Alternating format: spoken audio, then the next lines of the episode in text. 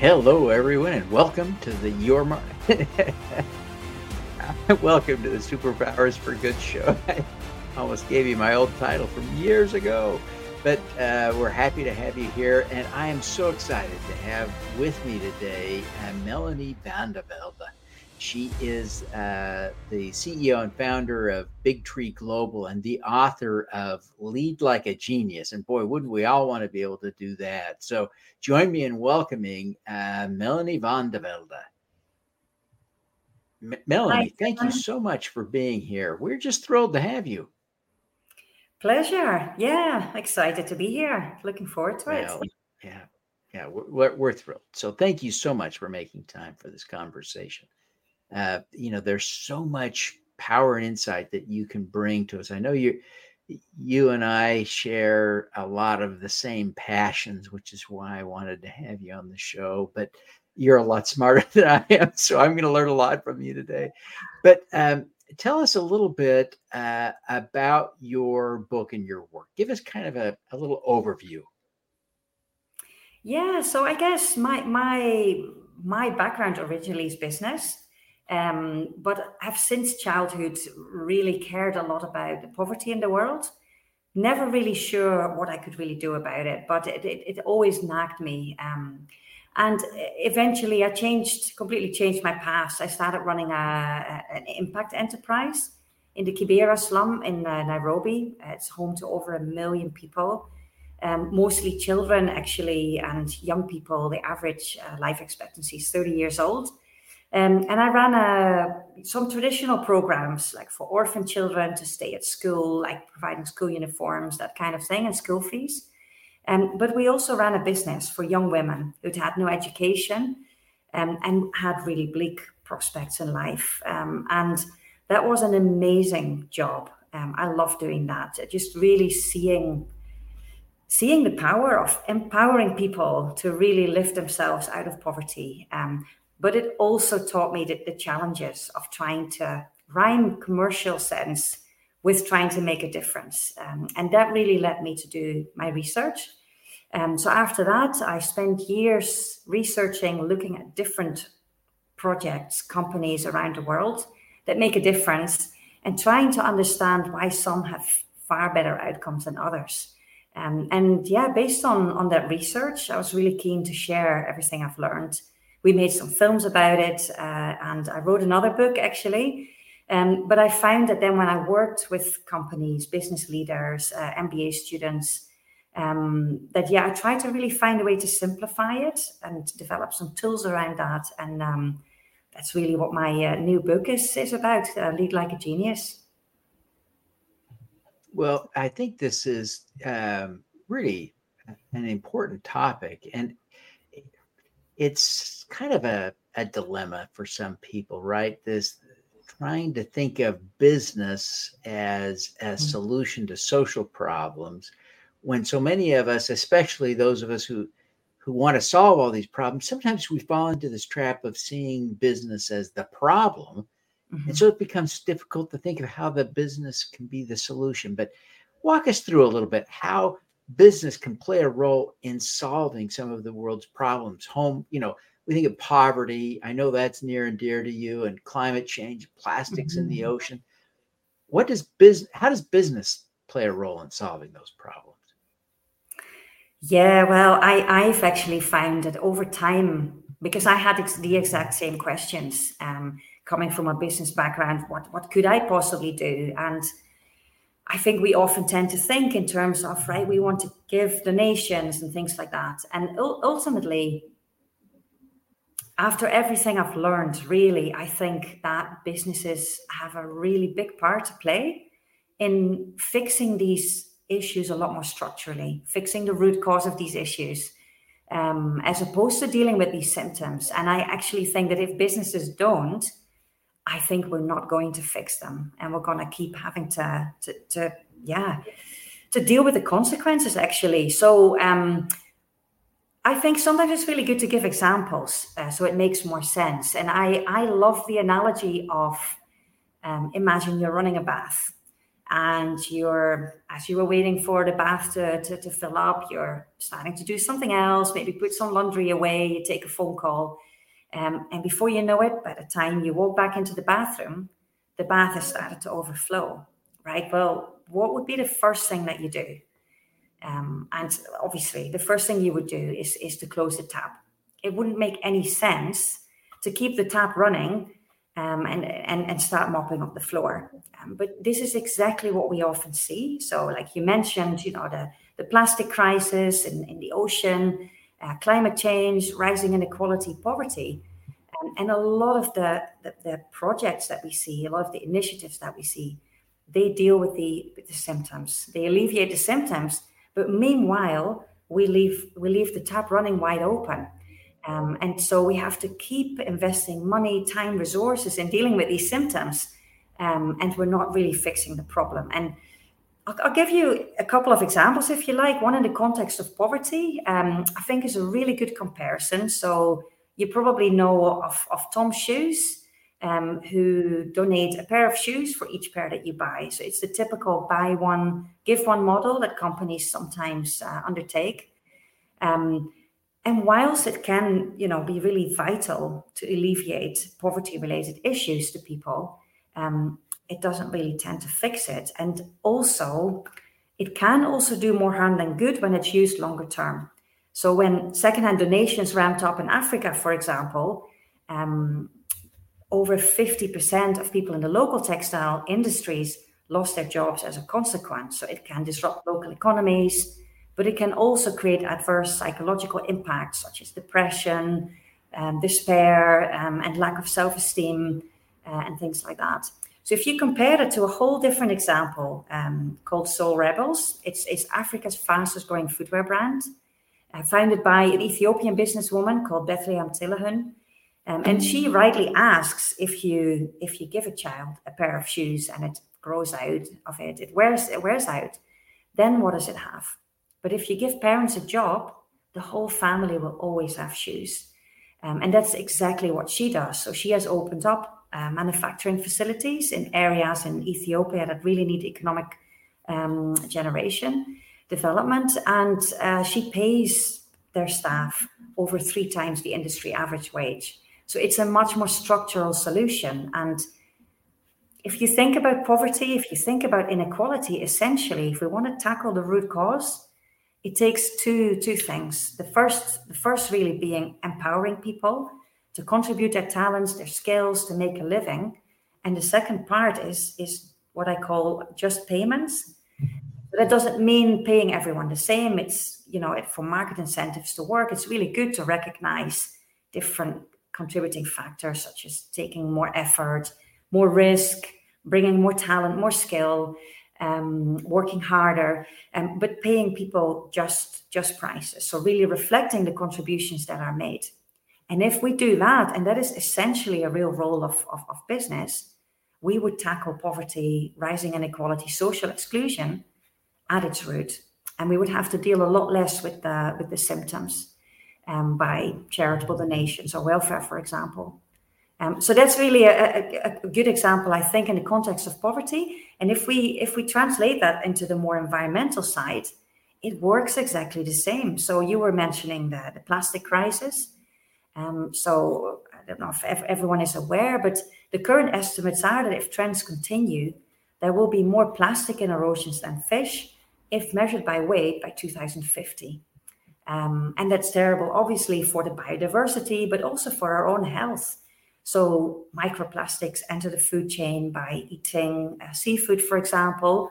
We also consume like five grams a week now by even just by breathing air with, with microplastics. Um, um, so we can see initiatives and companies can donate, people can donate to initiatives like Ocean Cleanup, who work tirelessly to try and collect plastic from the oceans. Um, and it's something that will have to be done now for decades, even if we stop plastic altogether tomorrow. Um, but it's it's really a losing battle unless we also stop the plastic entering our rivers and eventually entering our oceans um, at the same time. And so we can see some amazing innovative solutions around the world, like DYCLE in uh, in Berlin, who tackle plastic in the nappy sector in a beautifully circular way, for example. Um, and there are many other really good examples um, of businesses that do that. And I think that's really where we will see where we will see the, the solutions to genuinely fix the issues that we're already facing and others that that um, that are on their way. Yeah, and you have also written, and I appreciate that. You just you know so, so much profound wisdom there in what you were saying, but you also have uh, argued, I believe, that that there are specific models that can help people be more effective at this work, right? That they mm-hmm. can have impact faster, better, stronger. Tell us a little bit about that before we go to break quickly. Okay, so yeah, so I think um, there are there are a range of factors why some businesses have a far better impact return. So they'll get like a 200 to 400 percent better return in terms of impact, a much deeper transformative impact.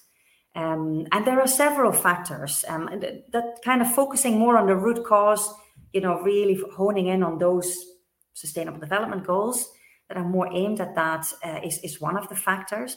But I would say um, there are a few others, and one other one that I think is always quite important to emphasize is it needs to be balanced with also really good commercial sense at the same time. Um, and that's sometimes that is the tricky part, isn't it? Because yeah, we are so wired. I don't know if you've come across this, but the human brain is wired that when we see opposites, we want to see one or the other. Um, and similarly, we'd like to see a business that does a little bit of good, or we'd like to see a social business where money isn't really that uh, important. But where we see the best results so the initiatives that have the best returns, that have the most transformative impact, but that also do much better as a business, have a much stronger financial platform, are those that do both as part of a whole. And that's also why the title of my book, Lead Like a Genius, that is exactly what genius is like Einstein, Mozart, Picasso, Da Vinci have in common.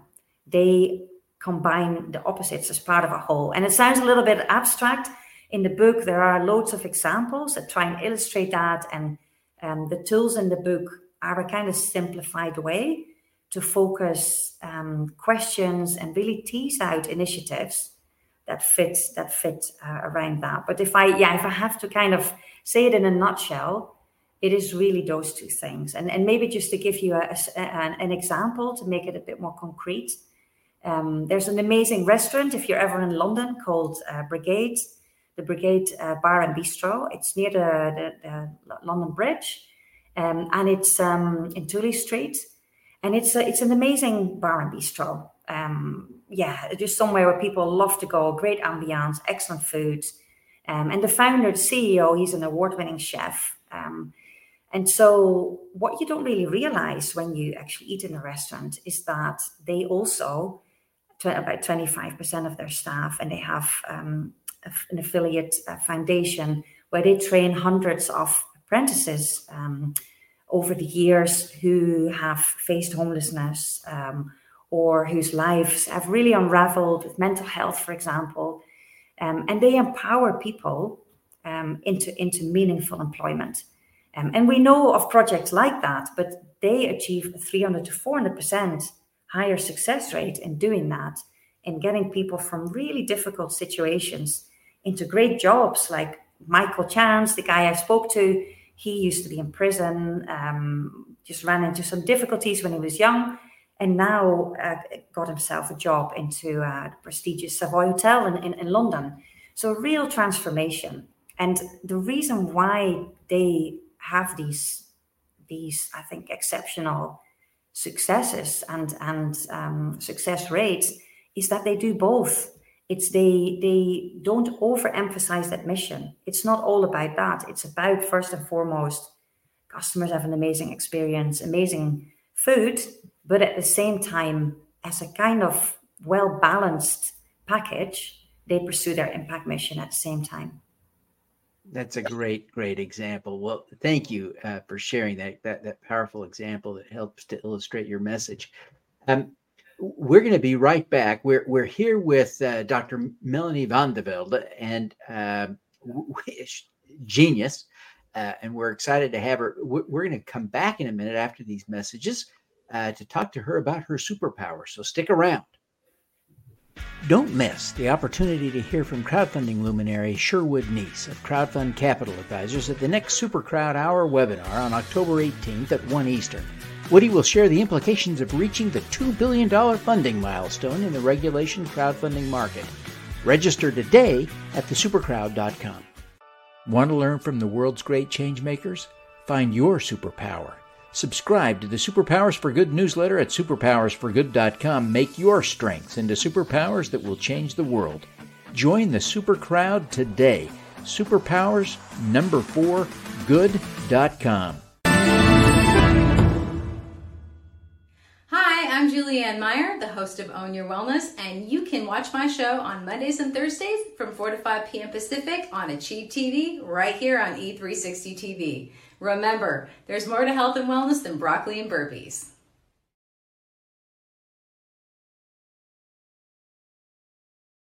Welcome back. Uh, we are really excited to have with us today Mel- Dr. Melanie van de Velde, and uh, she is a, an author, CEO, and founder, and we're we're just thrilled to have her with us today. And we're going to be talking to her now about her superpower. Uh, Melanie, um, you have accomplished so much. Uh, your your background is just incredibly uh, impressive. With you know uh, more degrees than I can count, and uh, all the things you've done professionally. What do you see as your superpower? Yeah, Devin, I have to say, I was really wrecking my brain there during the advert. I have never th- really thought about that. Um, my superpower. Um, I, I probably think if I just gut feel, I think it is that I really believe and we can really make things happen if we want to. Um, and I, I really believe also in people. I think we are inherently really good. I think we operate in a system that we where we have a flaw, um, and I think that's caused a lot of issues. Um, I think we're starting to open our eyes to it. Um, but yeah, I, I, think that that belief in in the good in people, I think, is um, yeah, that that's the thing that comes up for me first. Yeah. Well, that's fascinating. As as I think about it, I, I, I happen to be reading a book called Humankind right now that, that makes this point that right that the the the world is full of good people. Uh, mm-hmm. That that is our inherent nature. Uh, that we are good, and yet we oftentimes think of people as being bad, and we need to be controlled and managed. And uh, maybe that isn't true. But how how do you apply that, and what comes from believing in the goodness of people. How can you maybe give us an example? Um, I, I think if I didn't believe that, I don't think I would have even been on this path that I've chosen. Uh, I think it would have been so much easier to stay in my comfortable job in the south of France, in a house with a pool, um, very secure. Um, yeah, I think if I didn't believe that we could make things different and that people are are inherently good and that we can get there, um, I, I don't think I would have even pursued this path or stayed on this path because it's not definitely not been the easiest the easiest one.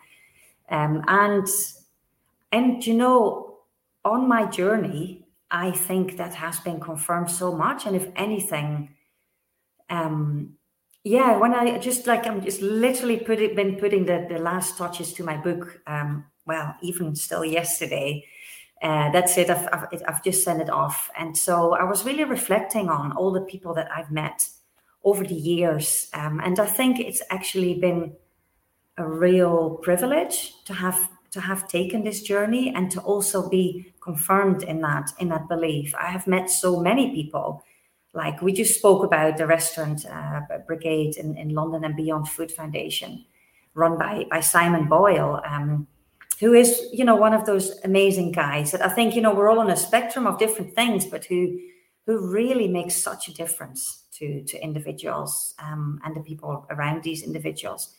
And so I've met a lot of people like that, and it's it's been amazing because sometimes I do think I'm maybe also operating in a bit of a nice bubble that way. You know, you meet a lot of people that really pursue that and also have the opportunity to use the good in them, maybe more so than than than others might have the opportunity in a in a completely different sector. Um, so it's been amazing to see that belief also being confirmed. Yeah, yeah. Yeah. Yeah. Like like meeting yourself just now, Devin, you know, someone else who's uh, yeah, who's doing that on a daily basis. Yeah. yeah. Well, it, it is a wonderful thing uh, to believe in the goodness of humanity, especially when we see challenges. I mean, we can't can't ignore that the news is full of bad news uh, about people often misbehaving. What's hard for us, I think, sometimes to process is that those are exceptions and not the rule. That's why it's interesting in part, right? Mm-hmm. Uh, but tell us, Melanie, how have you and how would you encourage others to develop this view of the world? It's it, it's challenging for some people who focus on problems. A lot of us in this space, right? We we're so focused on solving problems that that brings a lot of our attention on the problem and and then we lose faith in humanity. How do you mm-hmm. store that belief that in the goodness of people? Yeah so i i, I would say I, I think actually just as we're talking now i think we are there, there must be something weird in us as humans that we are drawn to news that is dramatic and negative because clearly obviously that the news is, is is feeding that that need that want in, in us um, because obviously, if you look at the news, that is quite distorted. It's it's very focused on all the issues, all the negative, and not so much on stories like this. So I think your your show is is uh, is is a, an, an, excellent antidote to that. I think if we had a little bit more of that in the mainstream news, I think that would that would be great. Um, but so yeah, for to encourage people. So for me, very much kind of my kind of drive in, in my work now. Also, when I work with um, business leaders or, or MBA students, for example, and is very much focusing on these inspirational examples and really showing that it's possible. You know, you can actually pursue this this positive path. You can fix things, and it's not even just fixing things, but you can have a real positive impact. Um, and I do think, you know, you must see that a, a lot as well. That people are more searching for that they are looking more for a purpose. They they want to make a positive impact on the world. Um, um, obviously, people also want security and they need other things, but where they can, they would like that. So I, I personally think that is that is really what's driving me, and I think that's where where my kind of skills come in and my background and all the things I've learned is is, is really showing those examples where it really is working because there are also it, i'm not saying it's a fairy tale and every project works out there are lots of examples that really struggle, including my own experience in Kenya. It was it was very very challenging, and I had to learn a lot of lessons the hard way. Um, but I think by seeing those examples and being inspired by that, um, and then also what I'm trying to do with my book and with my workshops, and uh, we have uh, immersive impact trips, for example, is to also highlight well, why then? You know, why are these working so much better, and how can you apply that? In your context in your organization how can how could you even to in a kind of smaller percentage it doesn't need to be your whole organization. How can right. you do that? Yeah.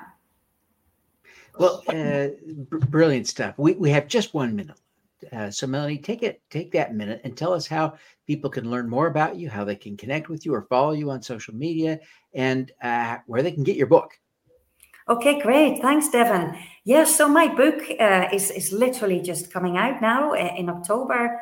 and people can buy it on lulu.com, which is a, a B Corp. Um, so it's more sustainable paper and, and, uh, and all that. You can also buy it on, on Amazon, bookshops. Um, and yeah, if people would like to get in touch, uh, it'd be lovely to hear from you. You can reach me on LinkedIn uh, or you can have a look at our website sign up for our newsletters and insights and, and upcoming webinars, um, which is bigtreeglobal.net. Fantastic. Well, uh, Melanie, again, thank you for being with us today. We wish you every success with your new book and all the work that you do to help make the world a better place. Thanks so much for having me, Devin. It's been a real pleasure. All right. Let's do some